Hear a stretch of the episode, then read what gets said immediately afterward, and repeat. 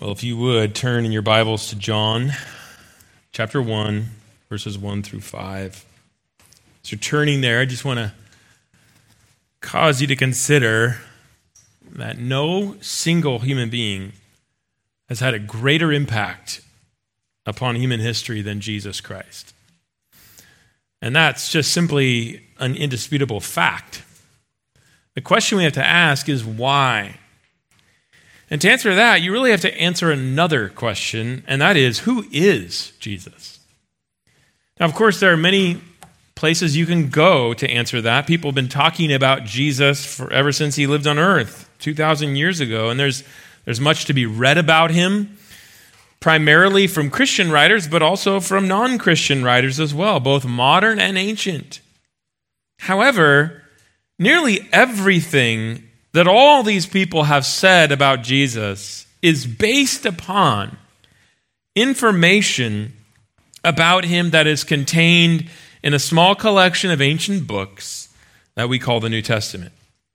More specifically, almost all the historical information that we have about Jesus comes from Matthew, Mark, Luke, and John. There are some references to Jesus in in some other ancient historical documents, but the vast majority of the data about Jesus' life on earth is found in these four New Testament books. Everyone else gets their information about Jesus from those sources, unless they're making it up out of thin air, which also happens. And there's a reason for this. These are by far the earliest documents written about Jesus. Matthew, Mark, Luke, and John, for instance, are the only historical documents about Jesus written from the century in which he lived, the first century. And these are the only historical documents which even claim to be based on firsthand accounts of people who knew him. Matthew and John, for instance, claim to be writing based upon their own experience of living in close quarters with Jesus up for the three years of his public ministry. Mark's account is purportedly based upon the experience of Peter, another one of Jesus' close followers. And Luke opens his book by just openly claiming that his account of Jesus' life is based upon the testimony of these and other eyewitnesses.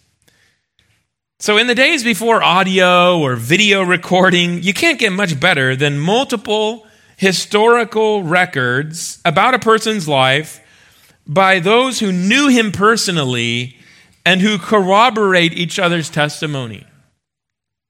So, if you're going to answer the pressing question, who is Jesus, so that you might understand why he had a greater impact upon human history than any other person, what better place to go than to the historical accounts of his life, which were written by those who knew him personally and were there to observe his words and his deeds firsthand? Today, we're going to turn to the fourth gospel, written by John. Now, John claimed to have an especially intimate friendship with Jesus. In fact, at the end of his account of Jesus' life, the fourth gospel, he talks about, quote, the disciple whom Jesus loved.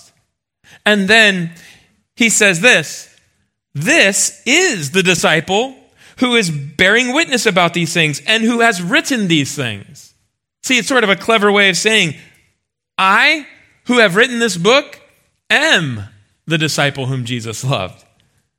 This means that the author of John can only be the Apostle John, the son of Zebedee, one of Jesus' 12 inner circle disciples who had followed Jesus throughout his ministry, who had stood there at the cross to watch him die, who had found the empty tomb early on the third day after his death, who had seen Jesus alive again in the body on several occasions afterwards. It's interesting. He could say, in the opening lines of his first letter, First John, that he was proclaiming to his readers what he had heard, what he had looked upon with his eyes, what he had touched with his hands concerning the word of life, that is Jesus. Now, if we want to know who Jesus is, we can't do much better than John's testimony. So, let's read the first lines of John's account of Jesus' life in John 1 1 through 5. Let's read together. In the beginning was the Word, and the Word was with God, and the Word was God. He was in the beginning with God. All things were made through him, and without him was not anything made that was made. In him was life, and the life was the light of men. The light shines in the darkness, and the darkness has not overcome it. These verses are part of what has often been called the prologue of John's gospel. And it's important to understand a little bit about this section and how it functions before we dive into these verses. D.A. Carson, one of the preeminent scholars in John's writings, has described the prologue, John 1 1 through 18, as being like a foyer to the rest of the fourth gospel. In other words, it's the entryway into the book. And the reason John invites you to enter his account of the gospel through these first 18 verses is because they are specifically designed to draw you in, as Carson says, and to prepare you to read the rest of the book by introducing to you in a scattered fashion some of its major themes. And that's why, if you read John for the first time, you might not understand a lot in the prologue, but then after you've read through the whole book and go and read it a second time, you go, Oh, I see what he was doing there. It should also be said that this prologue is somewhat parallel to the birth narratives of Matthew and Luke in, in that it speaks about Jesus' origins. And I'm going to use that term loosely here. Origins in terms of uh, where he came from as a man. Except, whereas the birth narratives begin with Jesus' entrance into the world, John's prologue doesn't start there. It begins with Jesus' presence at creation, the creation of the universe. Then, later on in verse 14, describes his entrance into the world. It's very provocative stuff, you know, for one person to say about another human being. Nevertheless, it reflects what John had come to believe about this man, Jesus, whom he knew so well. And by starting with these astonishing claims about Jesus in his prologue, John intends to draw you in to hear what he has to say in the rest of the book. So let's turn then to look more closely at these first five verses of the prologue to John's gospel, and let's just consider these startling things they have to say about the man who, more than any other, has shaped the course of human history. And there are four main things that these verses say about him. First, they tell us Jesus is God. The opening words of John's gospel are in the beginning, which quite obviously echo the opening words of the whole Bible, of the Old Testament in Genesis chapter 1, verse 1, which also read in the beginning. Indeed, what we'll see is that much of what John says in these first five verses of his gospel echo the events of Genesis 1. Of course, when Genesis 1 1 says, in the beginning, it's talking about the beginning of the universe. Because it goes on to say, in the beginning, God created the heavens and the earth.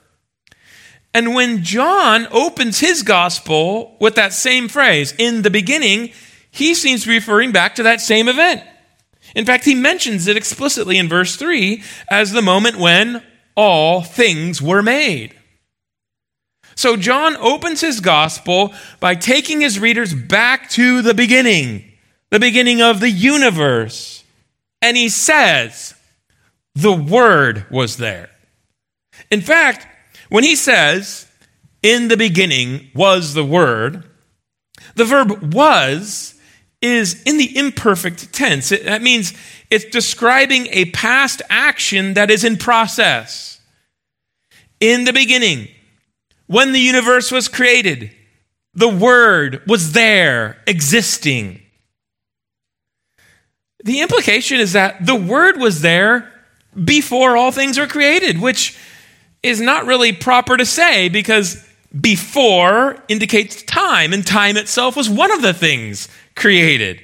So it might be better to say that when John says, in the beginning was the Word, he's indicating that the Word is outside of creation and therefore eternal.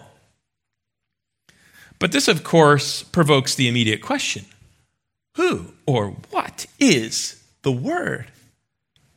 Because in the Bible, there are only two categories of things that exist God and His creation. Since God created everything, beside everything which exists, besides His cre sorry, since God created everything which exists besides Himself, and the only thing that exists outside of creation is God. So when John says, in the beginning was the Word, indicating that the Word was already existing when the universe was created, that would imply that the Word was God. And indeed, this is what John went on to say in the rest of verse 1, except for the little twist. Because after saying, in the beginning was the Word, John continued, and the Word was with God, and the Word was God. Now, Moses had told us in Genesis 1 1. In the beginning, God created the heavens and the earth.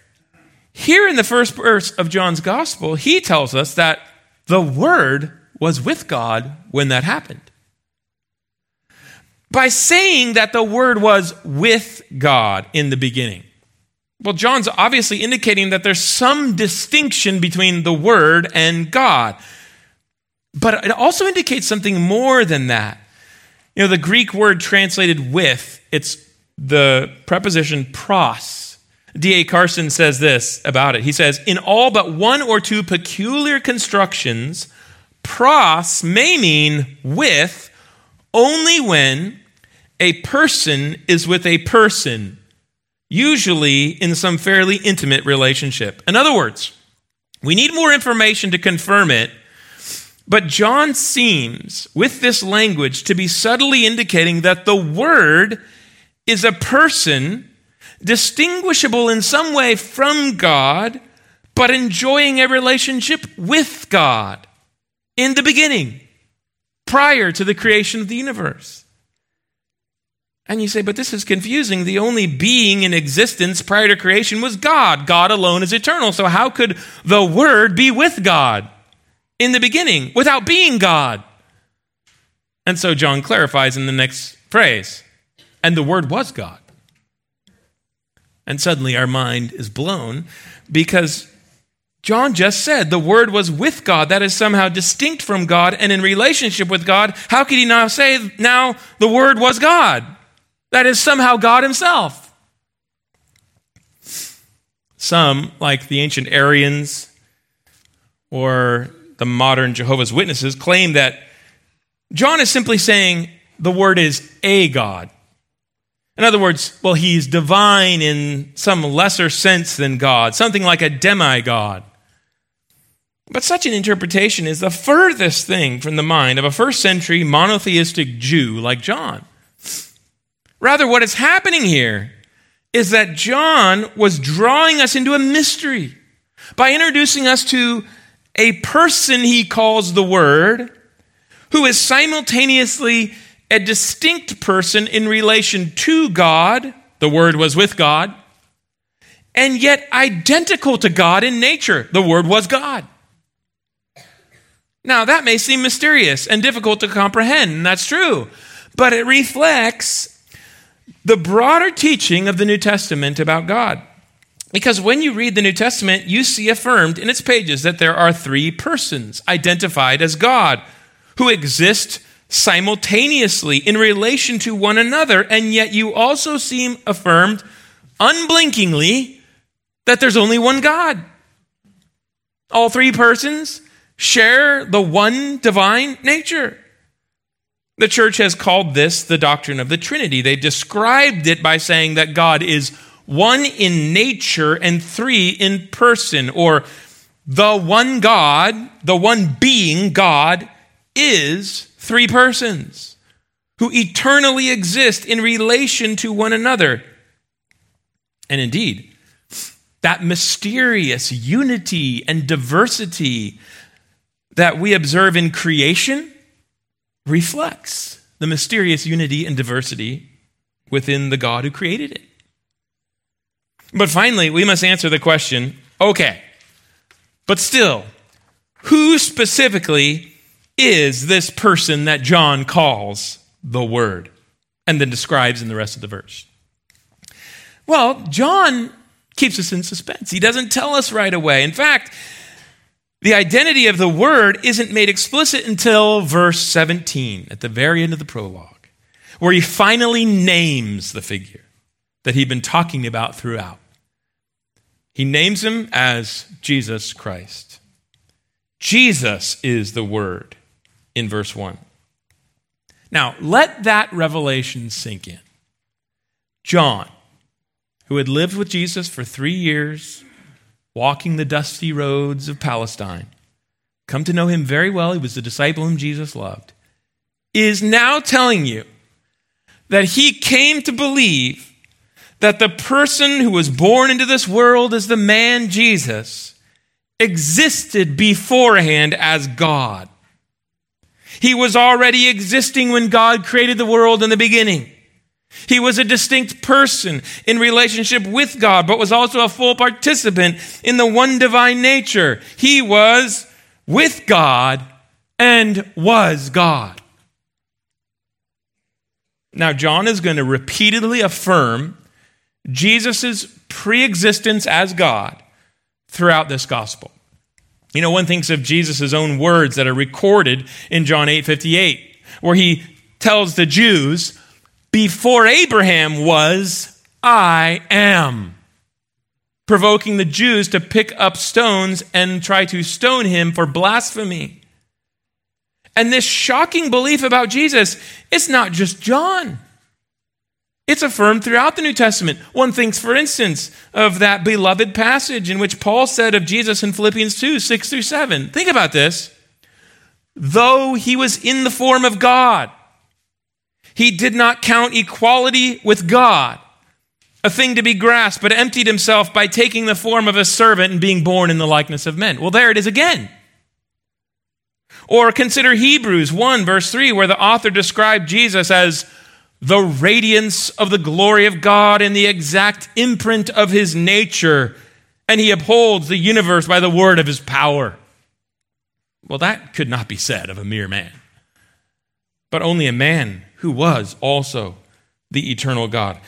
This is exactly who the eyewitnesses tell us Jesus is.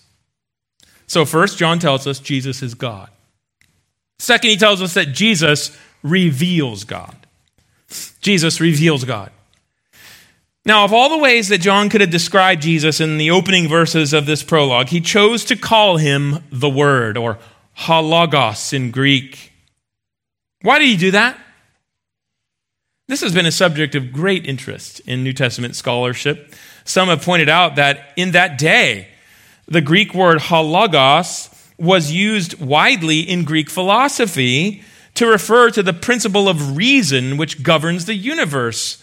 So some philosophers thought it referred to an impersonal principle of reason, reason with a capital R. And others thought it referred to God's own reason, the reason of a personal God. Others have pointed out, getting a little bit more biblical, that in intertestamental Jewish literature, in the wisdom books of the Jewish writers in between the Old and New Testament, they often talked about God's wisdom as if it were a distinct person with him in the beginning, through which he created everything. In fact, you even see this in the Old Testament wisdom literature if you look at Proverbs chapter 8. And this has led some people to think, well, maybe this is what John had in mind here when he spoke of Jesus as the eternal Logos of God. But I think there's actually a much more straightforward way to understand the reason John described Jesus as the Word of God in his prologue. You know, when he began by saying, in the beginning, he's drawing our minds back to those first words of Genesis 1 1, where it said, In the beginning, God created the heavens and the earth. But if you keep reading in the chapter, the chapter went on to emphasize how God created and how did he create. He created the universe through his word. So, for instance, in chapter 1, verse 3, it says, And God said, Let there be light. And there was light. And that pattern of God speaking things into existence, it's repeated in verse 6, verse 9, verse 11, verse 14, verse 20, verse 24, verse 26.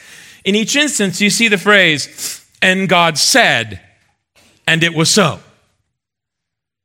So when G- John says, in the beginning was the Word, and then he went on to say, of the Word in verses 2 through 3, he was in the beginning with God.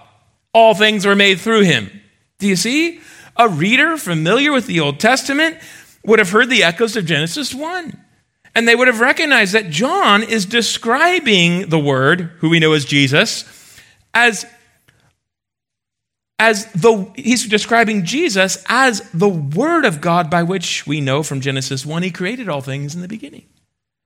Now, of course, it's not that Jesus is saying, that John is saying that Jesus is literally the speech of God. It's a metaphor, it's used to communicate something about Jesus. But what? Well, first of all, by describing Jesus as the Word, well, John is emphasizing that Jesus was the one through whom God created the world, since God created by His Word throughout Genesis 1. And we're going to discuss that in a little bit. But I think John is also communicating something else about Jesus when he calls him the Word. Something that he's going to emphasize again and again throughout this gospel. In Greek, the word logos, it could refer to inner thought or outward expression. So it could be translated literally reason or word. Now, here, John probably has the latter meaning in mind. In fact, the, the fact that your Bibles all say the word instead of the reason in John chapter 1 verse 1 shows that the translators agree. Now, if that's correct, it indicates that by calling Jesus the Word, John was describing him as God's self expression. In other words, it was a way of saying that God not only creates through Jesus, but reveals himself, expresses himself through Jesus. And indeed, the fact that John calls Jesus the Word, well, that's significant. It hints that he is the ultimate revelation of God. Now, as I mentioned before, one of the reasons for this interpretation is that it is a major theme in John's gospel. Over and over in the book, we're told that Jesus came to show us God. Just at the end of this prologue here, John makes it very clear. He says, no one has ever seen God. The only God, literally, the only begotten, who is at the Father's side, that's Jesus, he has made him known. Or think of Jesus' response to Philip later on in chapter 14, verses 9 through 10. You remember where Philip said to him, Lord, show us the Father. And Jesus said, Have I been with you so long, and you still don't know me, Philip? Whoever has seen me has seen the Father. How can you still say, Show us the Father? Do you not believe that I am in the Father and that the Father is in me? The words that I say to you, I do not speak on my own authority, but the Father who dwells in me does his work. Do you see? Surely this is part of what John means when he describes Jesus as the Word in John 1 1. It was a way of indicating that Jesus revealed God in a climactic way. By the way, this is not unique to John, is it? The New Testament writers taught the same thing on many occasions. I think of Paul's words when he said that Jesus is the image of the invisible God. God is invisible. How do you see him? In Jesus. Colossians 1:15. The author of Hebrews, I mean he might as well have been saying in the first 3 verses of Hebrews, he might as well have been saying Jesus is the word of God because what he says is long ago at many times and in many ways, God spoke to our fathers by the prophets, but in these last days, he has spoken to us by his Son, whom he appointed the heir of all things, through whom he also created the world. He is the radiance of the glory of God and the exact imprint of his nature. See, God, Jesus is the self expression of God, and he's the perfect revelation of God. He's the exact representation of his nature. So, second, John tells us that Jesus reveals God. Now, third, related to that, he tells us that God created all things through Jesus. Now, this is just very simply stated right there in verses 2 and 3. It says, He was in the beginning with God, all things were made through him, and without him was not anything made that was made.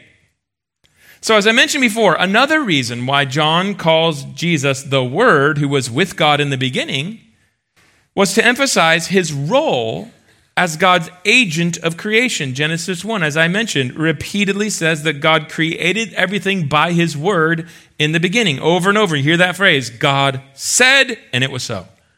Well, now John tells us that Jesus is the word of God by which he created in the beginning. Jesus was God's agent in the creation of everything that exists. Now, we might get more specific and say that Jesus, God the Son, was the agent through whom God the Father created the universe, to emphasize that they both share in the one divine nature. John emphasizes that indeed everything was created through Jesus. He couldn't be more clear, could he? He stated at first positively, all things were made through him, and then negatively, without him not anything was made that was made. Just to make sure there's no misunderstanding, all things without exception were made by God through his word, Jesus Christ. Now, this was, of course, I mean, an astounding thing for one man, John, to say of another, Jesus. Imagine saying that about anyone else. Just picture it for a second. That they were in the beginning with God and all things were made through them. It's preposterous. More than that, it would be blasphemous to say about any other man, any mere man. And that's the point, isn't it? When John took an activity that belonged exclusively to God in Scripture, in the beginning, God created the heavens and the earth, and he attributed it to Jesus as well, it was a way of affirming that the man, Jesus Christ, was also the eternal God. And to be more specific, of course, it indicated that what was stated in verse 1 that while Jesus, the Word, was a distinct person within the triune Godhead, yet he fully shared in the one divine nature. Because if all things are made through Jesus, then he must not be one of the things made. And there can never be, then, as the ancient heretic claimed, a time when he was not. Rather, the one who created all things must himself be the eternal, uncreated God. By the way, as fantastic as that statement about Jesus' identity is, it's not just John. It's reiterated several times in the New Testament. The apostle Paul famously said of Jesus in Colossians 1:16 and 17, "For by him all things were created, in heaven and on earth, visible and invisible, whether thrones or dominions or rulers or authorities, all things were created through him and for him. He is before all things, and in him all things hold together.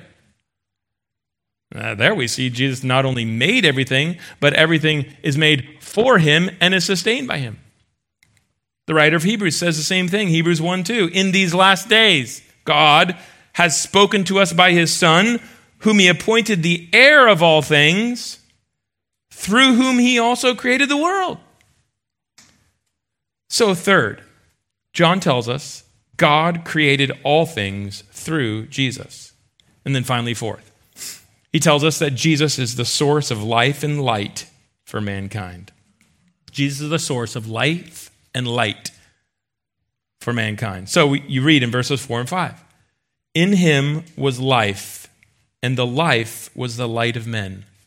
The light shines in the darkness, and the darkness has not overcome it. Now it's clear that John still has Genesis 1 in mind when he says these words, because the themes of light and darkness, as well as giving life, are prominent in that chapter, aren't they? So, for instance, after creating the heavens and the earth in verse 1, God created light out of the darkness by his word, verses 2 and 3. We read these verses The earth was without form and void, and darkness was over the face of the deep, and the Spirit of God was hovering over the face of the waters. And God said, Let there be light. And there was light. And after making life possible by creating light, God went on to make living creatures to put on the earth, in whom were the breath of life. So, verse 20 he said, Let the water swarm with living creatures, and let birds fly above the earth across the expanse of heaven. Verse 24 Let the earth bring forth living creatures according to their kinds, livestock and creeping things, and beasts of the earth according to their kinds. Chapter 2, verse 7 The Lord formed the man from the dust of the ground and breathed into his nostrils the breath of life, and the man became a living creature. God created light out of the darkness and gives life. And what John does in verses 4 and 5 of our text is he takes those activities of God in Genesis 1 and he attributes them to Jesus, the eternal divine word. So, just as God created light out of darkness and gave life to his creatures in Genesis 1, so also the eternal Word, who was with God in the beginning, who was his agent in the creation of all physical things, is now a source of life and light to mankind today. In him was life, and the life was the light of men. Now, of course, we have to clarify that as this theme unfolds in John's gospel, you see that the themes of light and darkness and life and death are not referring primarily to physical realities as they did in Genesis 1, but to spiritual realities, right? So, for instance, darkness in John does not just refer to physical darkness, but to a spiritual darkness, which covers the world as the world is in rebellion against God. It refers to the spiritual condition of fallen humanity, unbelieving human beings. It includes such things as blindness to the truth, wickedness of heart, subjection to death as the judgment of God. On the other hand, light in John's gospel is not just physical light, but spiritual light, which shines into this darkened world from God, who is the source. It refers to things such as truth and righteousness, which are grounded in God's own holy character and then communicated to the world by His Word and Spirit, bringing spiritual and eternal life to those who receive the light by faith. Since Jesus is the Word of God, who perfectly reveals God, he is described in John's Gospel as the source of God's life giving light to the world. And those who see the light and come to it, that is, who believe in him, receive eternal life. And what does eternal life consist of? Not just living forever, but it's salvation from death and eternal fellowship with God. So he famously said of himself in chapter 8, verse 12, I am the light of the world. Whoever follows me will not walk in darkness, but will have the light of life. But when John said in verse 3 of our text, the light shines in the darkness, and the darkness has not overcome it. Some translations say has not comprehended it, and that certainly is part of it. I, but I agree with the ESV and other translations who see it rather as taking that meaning of trying to subdue something overcome.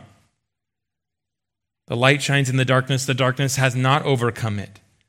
He indicates that Jesus' coming into the world was not well received by everyone in the world. Instead, the darkness sought to overcome the light because the truth and the righteousness which Jesus revealed from God exposed the error and the wickedness of mankind, and they didn't like that.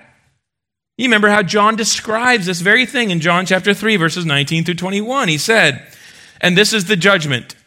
The light has come into the world, and people loved the darkness rather than the light, because their works were evil. For everyone who does wicked things hates the light and does not come to the light, lest his work should be exposed. But whoever does what is true comes to the light so that it may be clearly seen that his works have been carried out in God. And yet, the good news, which John announces in this book, is that all who are willing to come to the light by believing in Jesus, the light of the world, will receive from him eternal life that he offers. John 12, 46. I have come into the world as light, so that whoever believes in me may not remain in darkness. And so that choice, articulated in John 3:36, is put before every reader of this book, including everyone here in this room today. Whoever believes in the Son has eternal life. Whoever does not obey the Son shall not see life, but the wrath of God remains on him. He remains in darkness. So, in these opening five verses of John's gospel, the first part of his great prologue to the book, John tells us four things about Jesus. He is God, he reveals God, God created all things through him, and he is the source of light and life for mankind.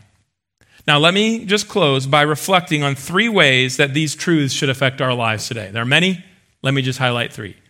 First, if John is telling us the truth, and he is, when he says of Jesus, in the beginning was the Word, and the Word was with God, and the Word was God, then Jesus must be worshiped with reverence and awe. Because it means that Jesus is not just another great man from history, you know, perhaps a man of exemplary character or a great teacher. And Christianity is not just telling people to listen to Jesus and follow his example, be good like Jesus was. John, his words in the opening line of this gospel, they reveal that Christianity is saying something altogether different than that. That is, far more than that. Because John, who lived with Jesus, who saw him with his eyes, who heard him with his ears, who touched him with his hands, and became his intimate friend, the disciple whom Jesus loved, declares here his settled conviction that Jesus is God. It's what another one of Jesus' 12 disciples, Thomas, expressed at the end of the book in John 12, 28, upon seeing Jesus alive again. And Jesus saying, Go ahead, see the nail holes, put your fingers in them. And he says, My Lord and my God. And Jesus doesn't say, Oh, Thomas, that's a little over the top. You see, at the center of Christianity is the astounding claim that the man, Jesus of Nazareth, whose life is recounted in the four Gospels, is the eternal God through whom the universe was made in the beginning and this is why Christians reverence Jesus as Lord. Even his own half brother, imagine it, who grew up with Jesus as his older brother. When he came to the end of his life, and Jesus had appeared to him alive from the dead, and he had become to believe in Jesus, he identifies himself, Jesus' younger brother, a servant of God and of the Lord Jesus Christ. Christians from the beginning have worshiped Jesus unabashedly. Why? Because they know that He is their God.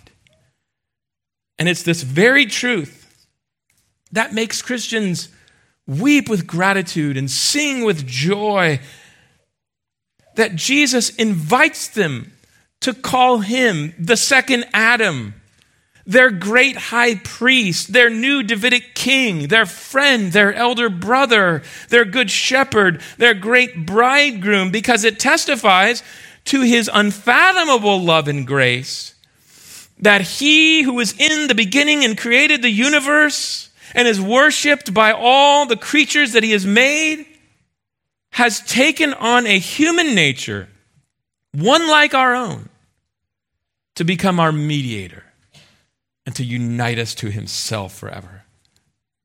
What about you, believer? Do you have such a high view of Jesus? Have you really grasped, have you really appreciated that he is God? I would just encourage us to throw off the blinders from our heart this morning, take into our souls the full light of what is revealed about him by the Apostle John in verse 1. Second, if John is telling the truth, and he is, when he says that Jesus is the Word of God, then we must look to him to know the truth about God. As image bearers of God, it's evident that human beings are hardwired to worship. The problem is that ever since the fall, human beings have been prone to think that they can gain access to God through their own efforts. They can know the truth about God by their own reasonings or by their own observations. They can worship Him in ways that they have invented. But here's the truth the gap between creator and creature, and ever since the fall, the gap now between holy God and sinful human beings is such that mankind cannot reach across it to grab hold of God. I mean, left to ourselves, we are separated from God. We cannot know the truth about Him or gain access to Him on our own. All of our attempts to do that are like trying to find a single penny somewhere on the earth with no light whatsoever.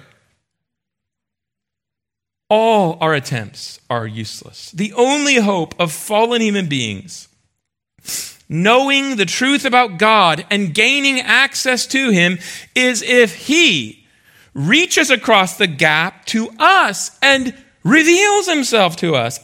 The question then is has, Is God willing to do that?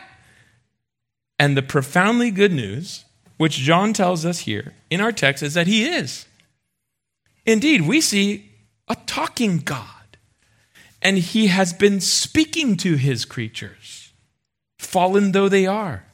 As the writer of Hebrews said, in many times and in many ways throughout history, but in these last days, he has spoken to us in a full and final way by his Son, Jesus Christ.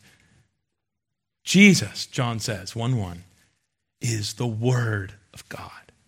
He is God's ultimate self disclosure to a world of fallen human beings. Through him, man finally has true access to God in a full and final way because Jesus is God come down among us as a man. But even as I say that, it has to be said if you want to know God, you must come to Jesus. As Jesus himself said, 14:6 of this gospel, I am the way, the truth and the life. No one comes to the Father except through me. The greatest catastrophe of human history is what's described by John in verse 10 of this prologue. Look at what he says. He was in the world, and the world was made through him, yet the world did not know him.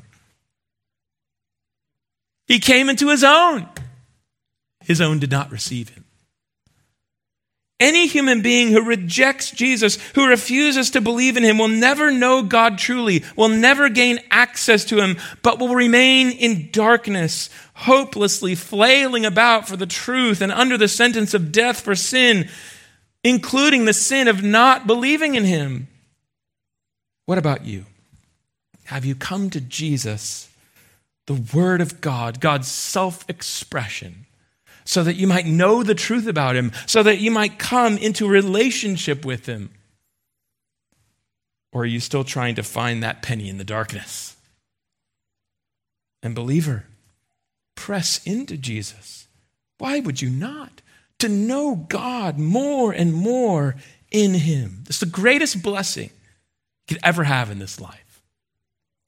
Third and last, if John is telling the truth, and he is, when he says of Jesus, in him was life, and the life was the light of men, and that the darkness shall not overcome it, then we must come to Jesus for life and keep walking in his light and rejoice in the hope of his victory over the darkness of this world.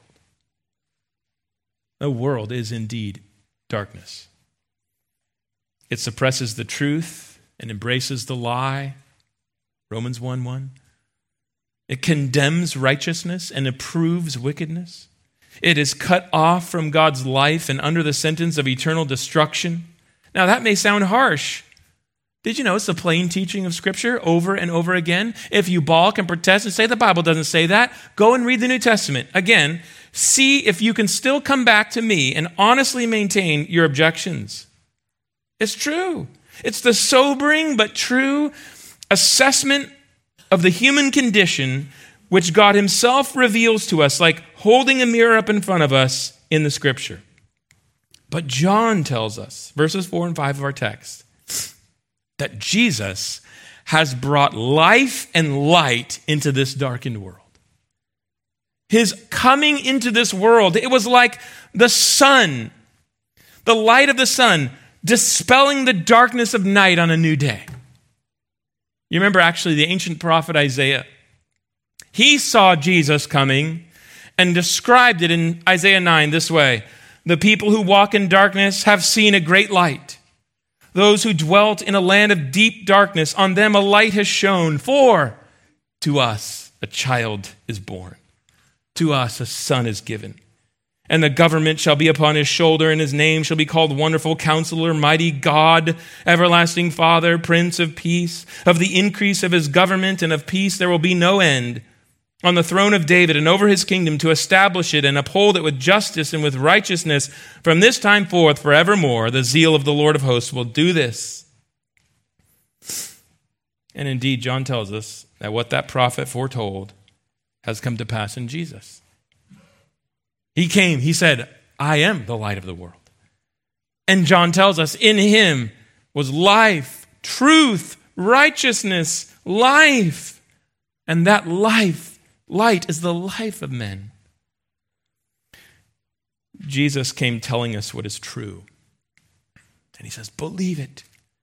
And he came telling us what is righteous. And he says, repent of your sin and walk in it. And he came to die for our sins in our place so that we might be saved from the darkness of death and live forever with him. All we have to do to have the life that he provides is respond to the light of his truth in faith. As Jesus himself put it, I have come into the world as light, so that whoever believes in me may not remain in darkness. So you see, turn from the lies of this world, repent from the darkness of wickedness, come to him in faith, trusting him to save you from your sins and to give you eternal life.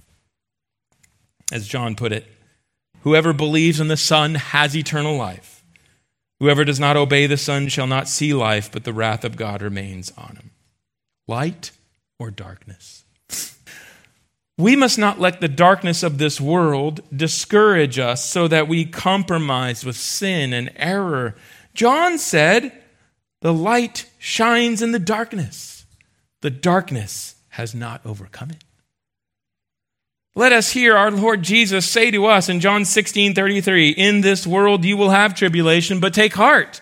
I have overcome the world. Lies and wickedness are not going to have the final word, believer. The oppressive power of Satan at the end of John's first letter, he says, The whole world lies in the power of the evil one. That's not going to last forever. As John put it in 1 John 2:17, the world is passing away along with its desires. But whoever does the will of God abides forever.